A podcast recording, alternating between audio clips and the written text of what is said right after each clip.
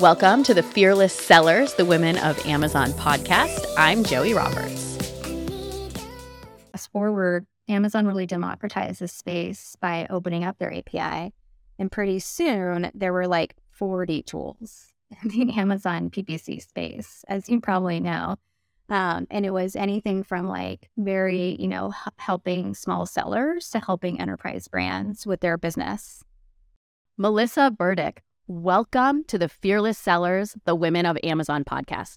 You are a perfect example of fearless.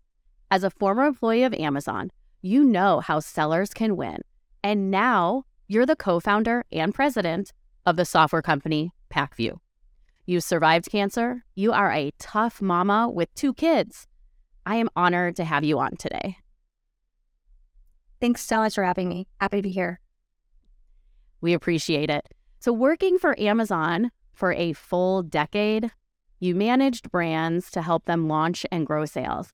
Tell us about this experience. Yeah, I mean, it, w- it was such a different experience because I started in 2005 at Amazon and I helped launch the health and beauty store.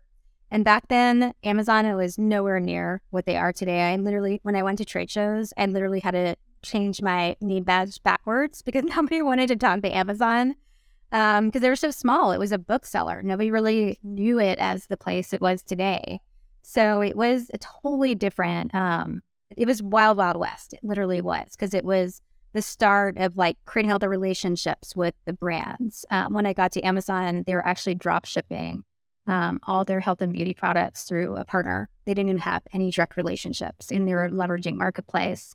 So it, it was very early days. Um, our drop test to be able to figure out if we could sell things was to literally hold it out by our uh, waist and drop it. And if it broke, we didn't want it.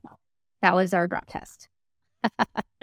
um, I might re-implement that with my coaching students. I'd be like, drop it as if you're a FedEx driver and see if it breaks. yeah. Oh, that's funny. That's really interesting. So then over the years, Amazon evolved from selling books and found their path to obviously becoming a massive platform that they are today. Um, any brand stories of memories or anything that stands out during those growth periods?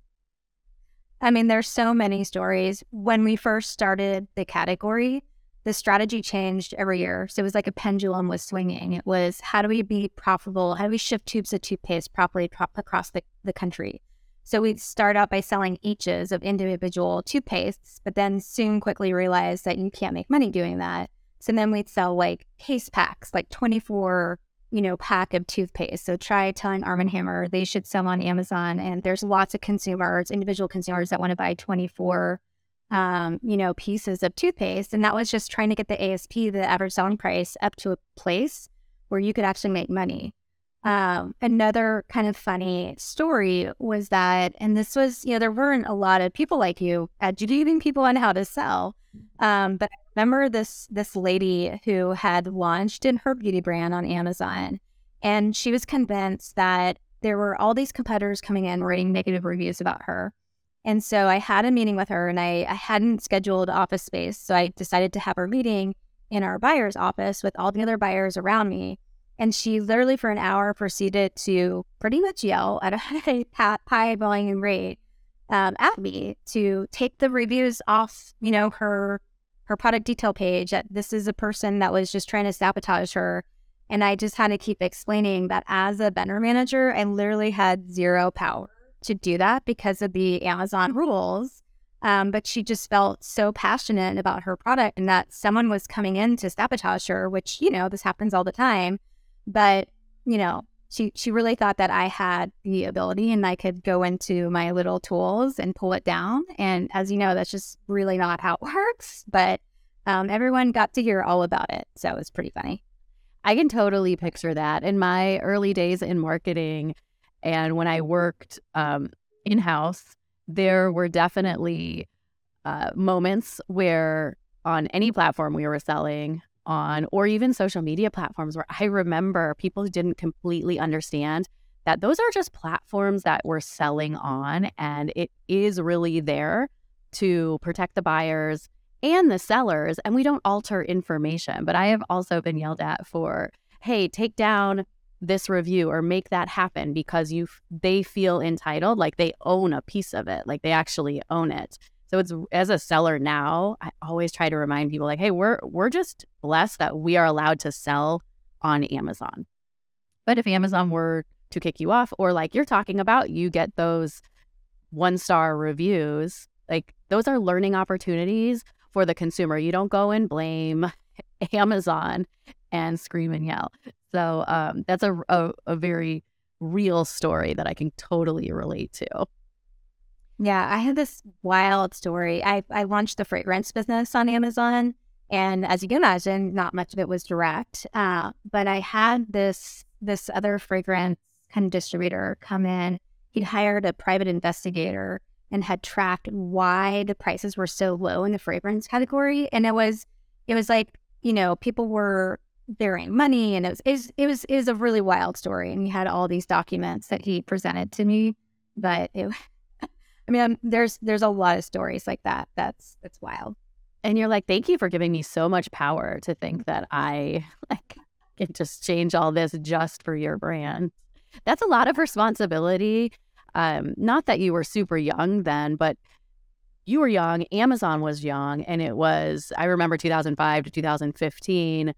Everybody was launching. It was like that's when Instagram came out. Uh, I know Pinterest launched then, and every tech company kind of had this attitude of, well, we're just going to figure out what we're doing and we're going to make quick adjustments because we need to make money, but we don't know how to be profitable yet.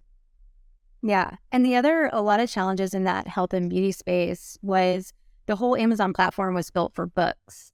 And so in the health and beauty category, think of like laundry detergent. What was happening was caps weren't, you know, nobody was designing for online. So they weren't securing caps and what was happening would be shipments would go out and the laundry detergent would leak all over people's packages, including everything that was in it. And so we get all this negative feedback coming back to talk about, you know, pictures of like leaked um, packages and, and you'd have to reimburse customers. And so there was like a huge movement towards designing for online and how you convince Procter and Gamble, you know, big brand who's not selling much in e-commerce to secure their caps um, it was, you know, like these were the kind of conversations we were having. And that's where I feel like sellers really got it. Like that's where they were able to be really nimble and they were able to create products really quickly and create the right products for e commerce. And they were starting online versus the bigger brands that were starting offline. And so sellers had such a good kind of niche or nimble way that they could create and they were able to become big um, and I think it's very different now because the brand, the bigger brands have caught up and it's more important to them, e-commerce is, especially with COVID. So it's got a lot more competitive uh, in that space. But early days, the sellers, especially the savvy ones, probably like you, were able to really figure out the Amazon playbook and they would be able to kind of figure out how to get on page one quickly without that was even before advertising existed. And so that's that was really just, you know, the playbook then very different than today, but that was where sellers had such this great advantage um, and really were able to come out and win. And you could win easily, especially when another seller got a one or two star review for something so simple like, hey, your laundry detergent spilled everywhere. It's like, oh, hey, I know how to seal this. Now I can get ahead of them because their ratings are down. And there was very easy ways to just jump ahead if you paid attention to reviews and product innovation, which I will say still applies today. Like, but you do have to be a lot more innovative than, okay, I'm going to make sure this ships properly. Um, and more customer service focus. Like, people aren't super loyal to brands. And if you mess up once, then they're just going to switch to your competing brand. So you do have to care a lot now. And now that I brought the conversation back to today, what about tools? Because what we're, you just called it the wild, wild west. I was kind of calling it like the stone age of Amazon. And now we have a big plethora of tools to dig into. I mean, there's, there's a tool almost for everything, and you can get overwhelmed with tools today. But it was complete opposite when most sellers uh, back then when you were at Amazon were launching. So, what was that that like not having the tools looking back today? Yeah, I mean, so I spent five years on the retail side of the business at Amazon, and then I spent five years on the advertising um, side of the business. And then I, when I left in 2015 from Amazon, I actually built my own agency called Day One Digital after the Amazon kind of like day one mentality. And I was helping brands and sellers be successful at advertising. And it literally was using the ad console, going in, changing a bid by, you know, a couple of cents, and like you're done. There were no tools. It was very, um, I don't know, like to say Mickey Mouse, like very manual. And I remember getting an RFP, a request for proposal for a brand to work on their business. And one of the line items said, Do you have the API? And I was like, ah, interesting. They're actually like, that was like a pretty savvy question because they're trying to weed out people um, to work on their business. And they wanted people that were really connected with Amazon. They knew that the only way to get the API was to work directly with Amazon. And when they said, Do you have the API? I didn't at the time. I was like, Oh, I need to go get that. And so I was able to leverage my relationships having worked there 10 years uh, and I was one of the early people to be able to get the API. But at the time, um, back then, there was really no tools in the space. It was very white paper, uh, and it was it was early days of this tool thing. But then, fast forward, Amazon really democratized this space by opening up their API, and pretty soon there were like 40 tools in Amazon PPC space, as you probably know. Um, and it was anything from like very, you know, helping small sellers to helping enterprise brands with their business. Yeah. And let's touch on the API. And first, t- tell listeners, just in case they don't know, what what is the API? Yeah. So that's a great question. So basically, it's a programmatic way to access Amazon's data.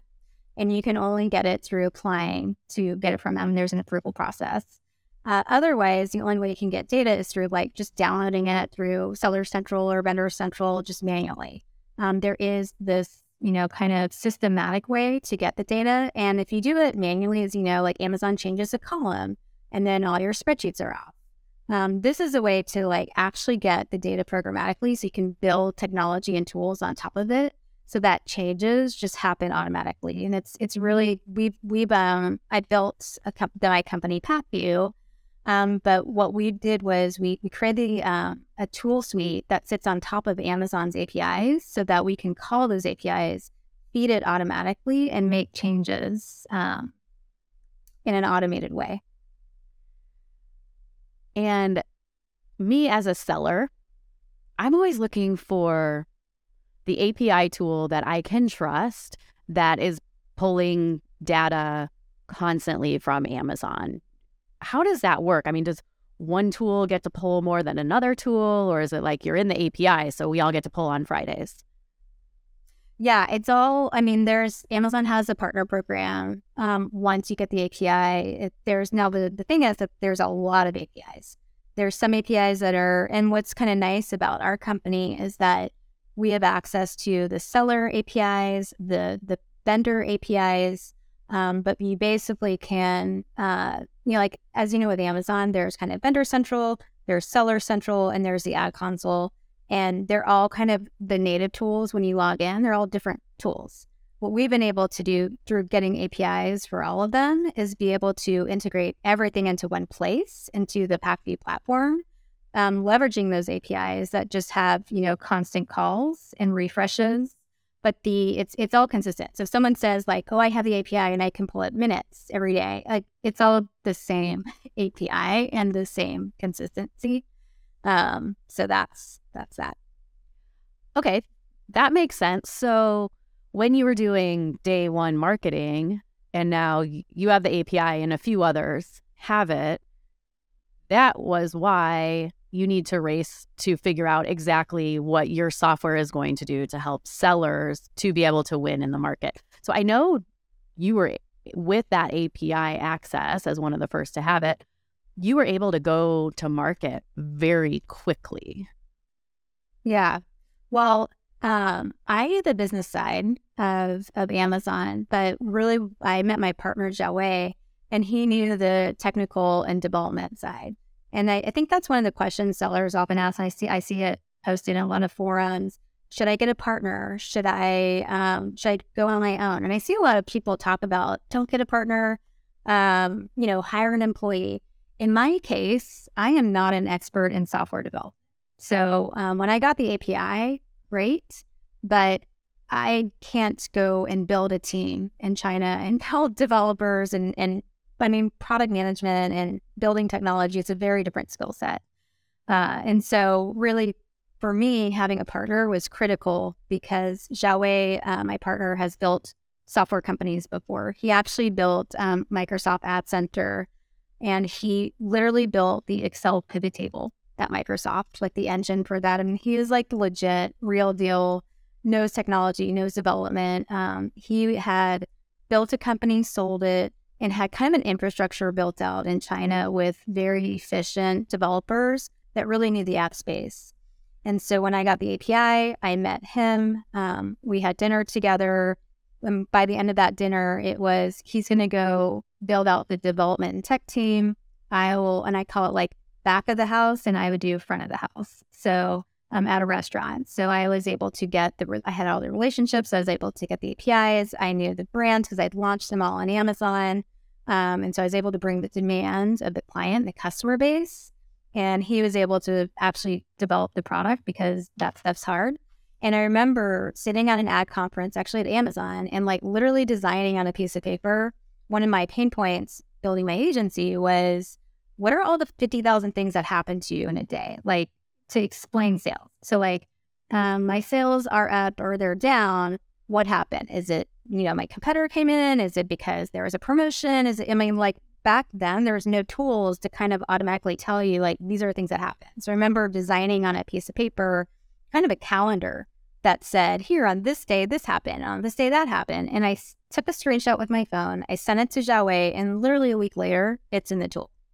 Wow. So that so quick. It's like imagine like, you know, I'm with this and like it it appears. And they actually do it. That's a great test for a partner like, hey, I'm going to give you this uh, magical wish list and don't say anything. And then they turn around and it's like, poof. And you're like, yes, okay, I will sign the papers. I think I think that that's really what's impressed our, our clients because we have this really quick iterative feedback feedback process where we get clients and they give us feedback, and like a week later, their feedback would be integrated in the tool, and they'd be like, "Whoa, you know, like that's pretty amazing." yeah, people want to feel like they're being listened to. And on that topic of partners, obviously, partners, you want to feel you're being listened to, but also as selling. But on the topic of partners, um, it's awesome that you feel like you kind of hit the partner jackpot because, to your point, I do get asked that question all the time Should I have a partner? And I've had several partners in the past, one which was my sister and love her to death. It's just we had different visions and I wanted her to, you know, build the Amazon business with me. Ended up she had other plans for her life. So that happens. And then I had another partner where right when the money started coming in, just realized that I made the mistake with the partner. And it made me feel like I'm never going to partner with anybody again. And partnerships and relationships, as you've been touching on, are so important to build your business.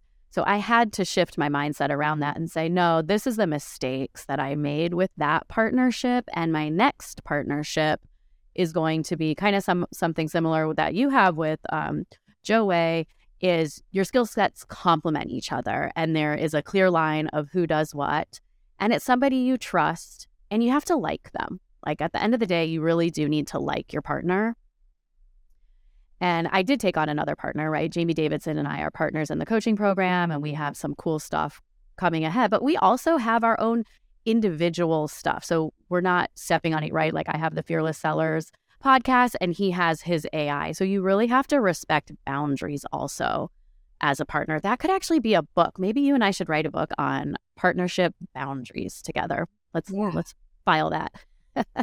I, I think the family thing is really interesting because my husband has like a situation like that where he would never go into business with his family just because of the relationship. So like the family dynamic, it's sometimes like, you know, it's that's tough. But to your point, what I love about the partnership that I have, and I've I've had other businesses, it's the complementary skill set. We have totally separate swim lanes, like very well defined. Um, and you know what I love about the seller community, you have all this help. Uh, how do I do this? How do I do that? There is a lot of help in the like founder space, but I just I didn't feel like I had. I actually never had a mentor, and I, I that that I think is maybe in the state, but um, just things were happening so fast for us. It was it was tough to even um, hold on to. It was like a roller, you know, like a racetrack, uh, and we were super successful, so it wasn't um, super needed, but you know, I think you always having a mentor, having a community, having something to rely on is critical. And then having a partner that is complementary to you, where, where you have your own swim lanes, uh, that's also important. Yes, and and the energy of we're both putting in everything we can into the business, and it's not oh well, hey, I've been doing X, Y, and Z, and um, you know, you're at your sister's 50th birthday party. It's like that's not that's not a, a good partner, right? Like you have to respect each other's boundaries and trust that everybody is working towards the same goal and giving a hundred percent all the time. And I think that was part of what scared me also of taking on partners again is because my output, very similar to you, my output is very high.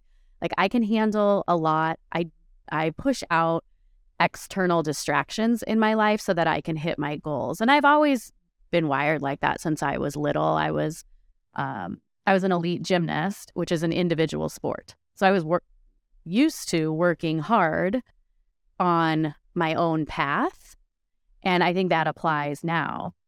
And it, you kind of touched on that, like with partnerships, that really made me think about it. It's like knowing we're all all giving. Did you do sports growing up? I I did dance. Um, I wasn't, but I, I was I was really competitive in school. Uh, I could see that. that. that.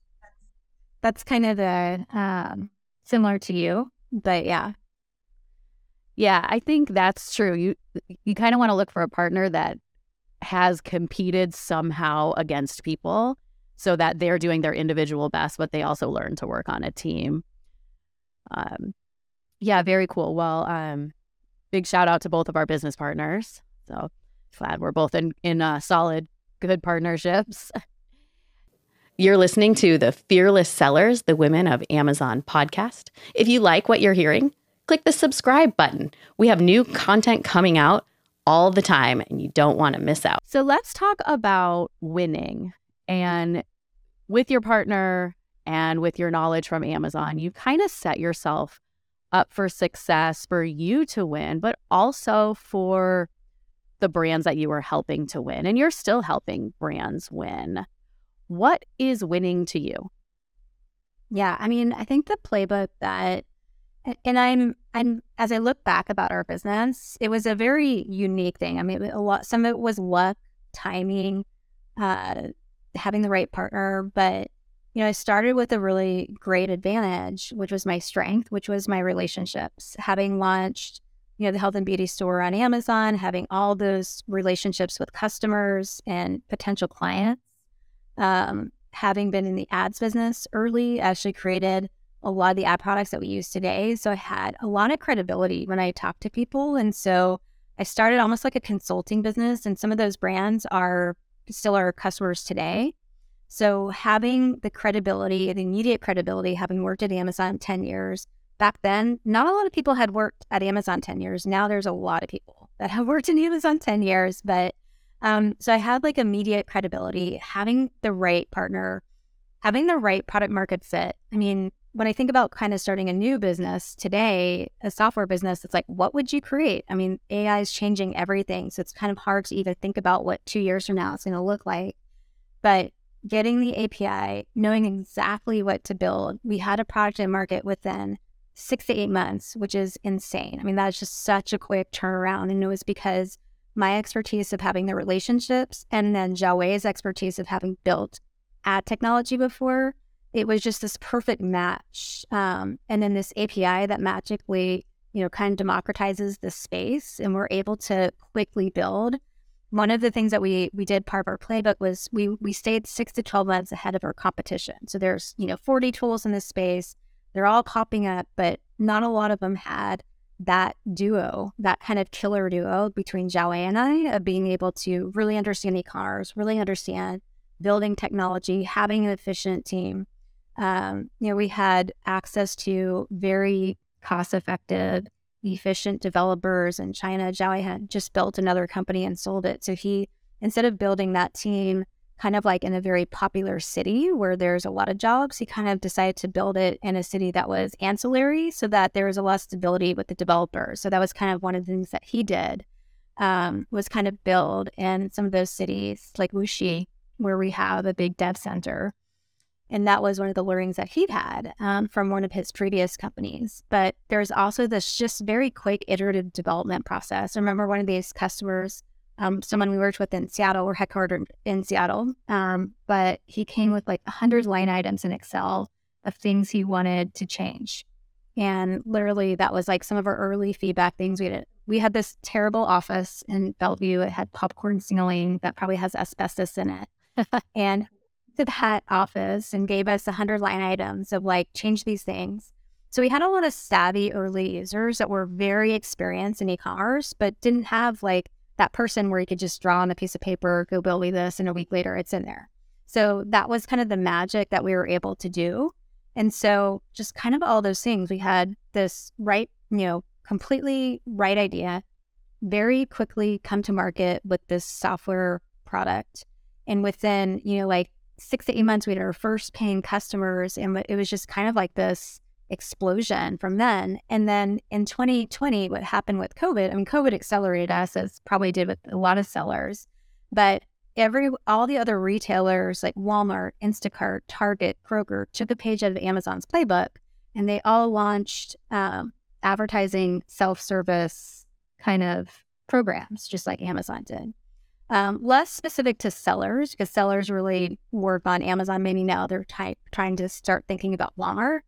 But there's this explosion of all these APIs, and the brands wanted to have kind of all the retail media platforms in one place. And we were able to kind of really extend our products. So, not just on Amazon, where we kind of extended to all the countries, so 20 plus countries, but then also 30 plus retailers. And then now we've kind of created multiple products. And we went from like one product, which was Amazon US, to all the countries that Amazon supports with their API, which is like 20 plus countries, um, to all these retailers. And then we're building can more sales operation products and data insight tools. Wow. This is an incredible story. It was a right product with market fit basically immediately. I mean, that is very rare. And then you took it and you scaled globally. And this was all um, kind of in a short time. And uh, I do want you to kind of tell the listeners what Pacvue is, but before you kind of give that overview, what I'm hearing is you had this explosive growth. And when I hear explosive growth, that sounds very expensive as a business owner. And how did you tackle that? Like you have to hire more people. Um, what was the approach? So the beauty about software is that, and especially software as a service, is that it's super scalable. Um, you need, so the expensive or the expenses are customer support. So you need people that can answer questions and help with training. Um, we had access to really cheap um, development resources, which we're all offshore, but we're very experienced, like former Amazonians, former Alibaba, former Microsoft. So like people that were really experienced, but you know relatively lower cost than US prices. Um, so the the way that you know, like unlike products, it's it's a lot less kind of capital intensive. And unlike other businesses, we actually bootstrap the whole company between Xiaowei and I. Um, we didn't take on any funding. So usually people go to, you know, venture capital or private equity or something like that. But we kind of were in a good spot where we were able to kind of get this software business off the ground pretty cheaply and efficiently um, without having to take on money. And unlike like the capital costs of like inventory and all that kind of stuff, you know, software scales really well. So being able to get a new country is really just about adopting a new API or like kind of really just a little bit of code. It's not like people um, as much. You know, you need the developer, software developer to do it, but um, it scales really well. And how many employees do you have now? So um, we so we were acquired uh, a year and a half ago, and I think as a total company we have about seven hundred employees. Okay, that's that's still a lot of overhead, right? So, um, to grow from when did you launch this? We launched uh, January 1st, 2018. In our okay. first year, we were maybe break even, maybe a little bit under, but we were profitable from year two on. I am so impressed. And what I am hearing as somebody who, you know, would like to grow a software business or, you know, it's very inspirational to me, but to grow from 2018, bootstrapping with you and Joey to almost 700 employees today, someone's got to be really good at hiring. yeah. I mean, the the hiring part, I think building teams and that's, you know, pre-COVID and post-COVID is very different. Um, but pre-COVID, one of our challenges, especially as a new business where we had no name and nobody knew us, um, we had to really there were a couple things that we needed to do. One was we had to people had to believe in Xiaowei and I, like as the founders. They had to buy into our vision. They had to believe in us as our, the ability to like create a company. And one of the challenges with the Seattle market is we've got Amazon, we've got Google, we've got Facebook, we've got all these high tech companies that pay really high salaries. And this was pre layoffs, like back in 2018, 2019, when, you know, employees had a lot of good options in places that paid a lot more money than we did, frankly, in stock. That I mean, even though we gave stock, like you're a no-name company, who who knew that you were going to actually create something amazing? So, you know, really having to recruit passionate people like us, like Xiaowei. I think Xiaowei and I, we were just so passionate about what we were building, um, and people when they saw, we would show them kind of like our tool and a lot of people we hire were former Amazonians and they understood the space. And when they saw what we were building, they were like, wow, that's amazing. I could sell this. My client, my people I work with would want to use this. So they they bought into our vision and they bought into us. And I think one of the things when I when I interview people, the number one trait and characteristic I look for is passion. Because I think to your point, when like you're working a lot, right? Like you're working at night, you're you're doing things. And when I first was the you know health and beauty buyer at Amazon, I worked a lot because I was so passionate. Like I'd just be on my computer at night answering people's emails because I loved it. It was just like living and breathing the space that you had passion. If you if you love it, if you have passion over it, I think you'll be successful. And so that's really one of the characteristics. And if you if you see things that our team posts on LinkedIn, you can probably tell like we have a team of expert expert people who are passionate. And that's it's pretty infectious. And then that attracts other people people's friends want to work there. People, you know, like I remember we'd be on calls with Amazon and they'd be like, "Oh, can I can I work with you guys?" Like, like that's that's kind of the infectious, you know, um, place that the ecosystem that we kind of built to Pacvue. I'm blown away. So big congratulations. I think that's super cool. And thank you for sharing the challenges with being based in Seattle. And everybody does like to go work for the big companies. So it's very impressive that you were able to build this strong team, scale so quickly, and have everybody backing your vision. So, um, yeah, I hope when you, you know, are thankful for stuff that you know that that is just so impressive, and I'm proud of you for that. Now, switching over to when you were working at Amazon, you and your kids you, well, your kids were two and four at the time, right? And you were working a lot. And then you found out that you had cancer. And it's been what, maybe over 10 years since then? Yeah, 10 years.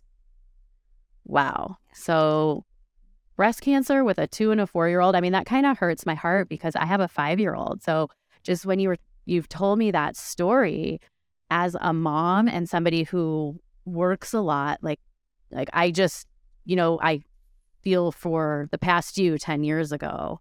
And um, you know, I know you're doing well now, but can you tell me about that transition and how you just kept pushing forward to continue building out um, software? Yeah. Um, well, my my message to if anyone is listening to this, um, you know, anyone that has been affected by cancer, your mom, your dad, your family, like everyone has been touched by this.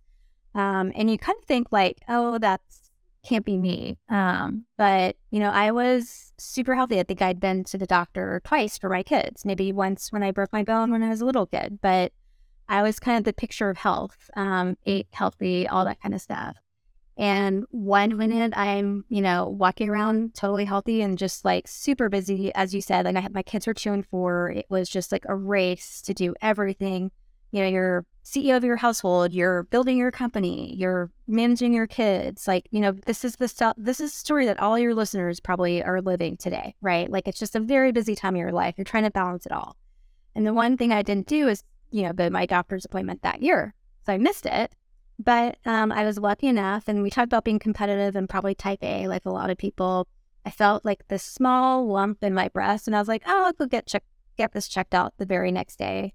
Um, and you know, come to find out, I had this really, really aggressive breast cancer. I was 37.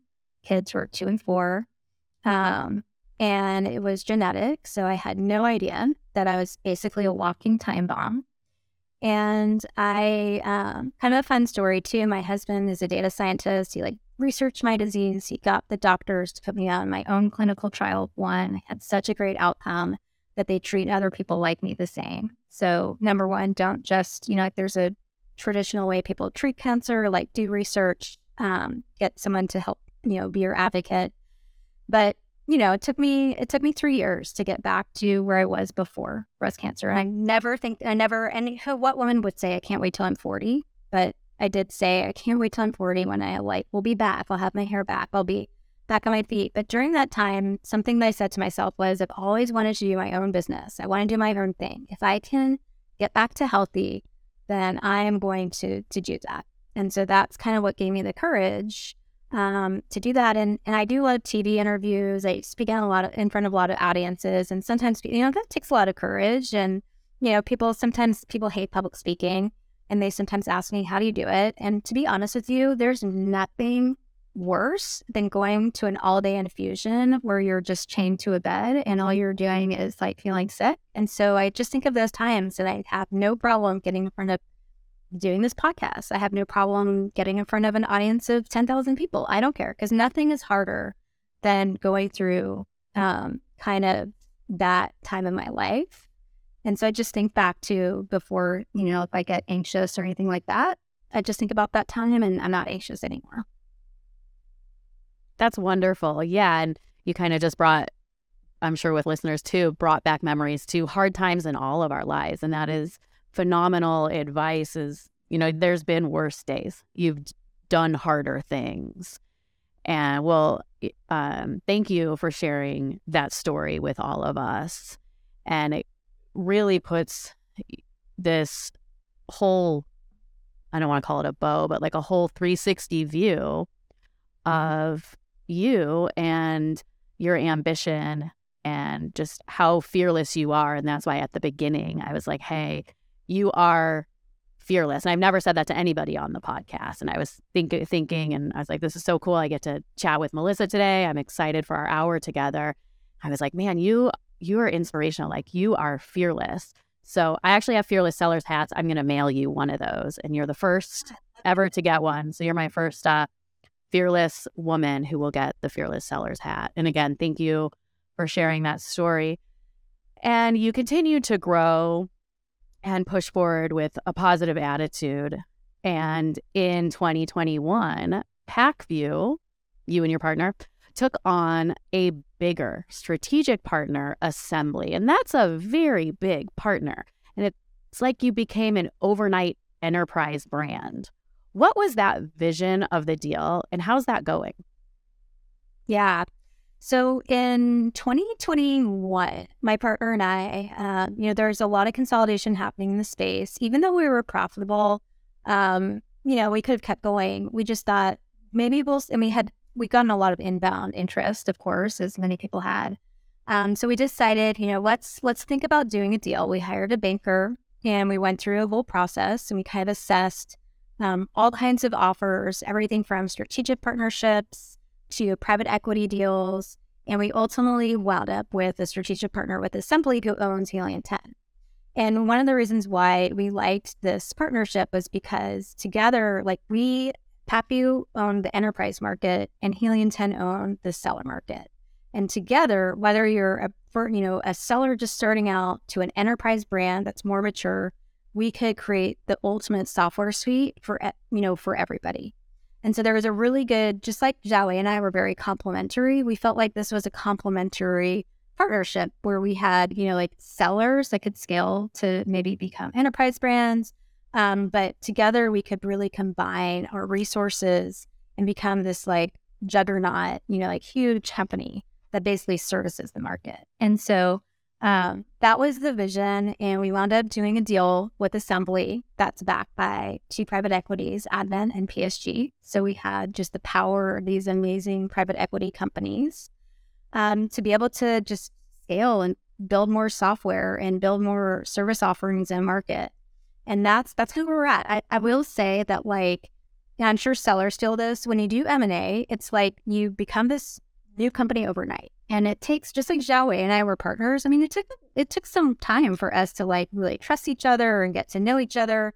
And it's kind of like you and I getting married tomorrow. You know, like you you become part of this new company and you have to like work together and figure and so it's not like, you know, it's building relationships takes time. And so I'm not gonna lie and say like it's the most glorious thing. Everybody should go out and get bought. Like it, it there, it's work. It's not like this you know, I'm not going to put a bow and tell you rainbows and, um, you know, gold is everywhere because there's, there's real, you know, hard things like integrating, which took us a year to integrate our development team. Um, you know, so like it's, it's not easy, but the end state is that we can do all these great things together. So, and, and, you know, not everyone has the same culture. So how do we build that, you know, similar culture together? So there's there's a lot of things with it. I, I will say like it's amazing. Now I, you know, like the seller community I wasn't as familiar with, but now with Helium 10, um, you know, Bradley, I get to talk to Bradley every day if I want to. I can Slack him, be like, Bradley, tell me about this. And so I have access to all these amazing people. Um, so it's great. That is great. And it is fun to give Bradley a hard time. I give him a hard time because we went to uh, rival high schools in San Diego. So love that you just gave Bradley and Helium 10 a shout out. Uh, so, with the integration, I've been through an integration where I was on the smaller team and then the bigger company came in and purchased. And my experience was I was working with the big company, and somebody would say, Oh, well, this is my job. And that's just their job. Like maybe it was uh, partnership marketing, and that was their only job. I was also doing that job along with like four or five other jobs. And so it was very strange. Like, okay, now I'm partnering with this person and we kind of do the same job. And um, did you experience any integration issues or I guess not issues? I guess it's more of like um, duplication, redundancy. Um,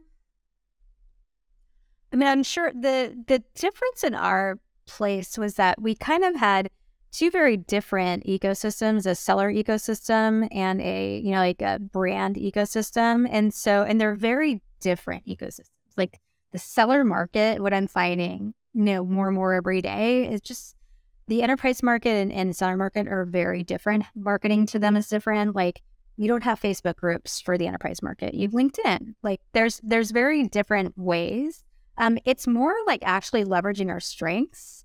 Um, so it's kind of almost like the opposite of what you just mentioned. Yeah, like you know, we, we have Cassandra, who's a social media maven, and you know, at Pacvue, we have no idea how to like we have no Cassandra, so now she's actually kind of holistically helping us with our social media strategy. So like we're actually trying to take what our strengths are and be able to like you know like uh, Helium 10 is great at community we have less of an idea about how to build community at Pacvue, really. I mean, like the enterprise market's very different. So, like, how can we take the strengths of one, you know, like how people work within one market and bring it to the other team? And so that's that's been our our you know opportunity. I'm not going to say challenge. I'm going to say that right. opportunity, which is how can we say like this group does this really well? How can that person help us do that better? Um, is kind of the way that we've looked at it. instead of like there's duplicative roles, um, it's more like how can we now it's the whole like how we do better together, and that's that's the you know like we we re- actually just rebranded. So like assembly is no longer exists. We're actually all Pacvue. The whole company is now Pacvue. So they actually took on our name um, because we wanted to build a brand um, kind of holistically. We still have Helium. So Helium 10 is our SMB brand and Pacvue is our corporate and enterprise brands. It's kind of confusing, but um, we just did a, a whole work and we did a conference together we branded ourselves and it's Pacvue and Helium 10 together, kind of like equally. And I think it works really well. And then you basically got married with Assembly and they took your name. I know, the best of both worlds, right? that is awesome. I love that. And let's not forget, this is all happening kind of at the, the tail end of the pandemic. Yes. So you're challenged with integrating with Assembly and Helium 10, which I imagine Helium 10 would be a phenomenal partner. I think the world of them, and especially Cassandra. But also, you're now building a new culture, right, with everybody, and it's post pandemic. What it what is that like? Kind of a shift in the culture for post pandemic, and now you are kind of recreating everything with a new company and uh, post COVID? I mean, and and also we have an international presence. So we have teams in Moldova, which is like where the Helium 10 Development Center is. We've got teams in China, uh, which is where Pacvue's development teams are. We've got New York, Chicago, LA, Seattle. So we, we're like multi city, we're multi country. And so trying to do like one conference call, like an all hands, it has to be like at a certain time of the day. I mean, it's, it's, it, I'm not, this is hard. Like, this is really one of the harder things is to bring that culture. And, and when you're small company, when we were smaller at Pacvue, it's a lot easier because you're smaller. It's easier to kind of have like, um, smaller gatherings. When you become this bigger company, that, that is hard to scale culture. And so, you know, one of the things I that we implemented early on is what we like to call Pacvue props or like call outs. And it's just this everyday um, kind of what are the wins? What are the things that you're doing that's cool? And it's it's any and it's being able to give credit to someone for something small. It doesn't even have to be big. It's like kudos to this person who did an amazing job for this client. They love us, blah, blah, blah. Like being able to, and I think that brings people together, which is like being able to call out people. It also helps people understand what they do. So, like, oh, I called out this person, you know, this person in remote place Y has no idea what this person does, but by their call out, they can kind of understand what they're doing. So, we use Slack channels a lot um, within our company, and we call out people for good things that they're doing. We be very transparent with our numbers so people can understand how we're doing as a company um, things like that. So I think that there's just, you know, like transparency, call outs, um, making people feel, you know, valued, that their work matters. These are all things that uh, I think really helps. And then also, you know, sharing the product vision. Like that's something that we did at Pacvue early days, which is really trying to get people energized around what we're building and where we're going. And so we just we're doing a lot of stuff around like AI, um, and we've integrated some of the Chat ChatGPT stuff and GPT. And like when we one of our like we reveal these things in some of our product demos, and I think that gets people really excited about what we're building. That is exciting, and then they know they're in the loop, so you're communicating well, and it's on the cutting edge of innovation, which anybody who works in any tech enabled company wants to know that the team they're on is staying ahead differently. Well, before we say goodbye, is there anything else that you would like to discuss that I haven't asked you about? I feel like we've kind of like we have given it all. Like this is, it's, uh, you know, I hope that people can learn um, from my story.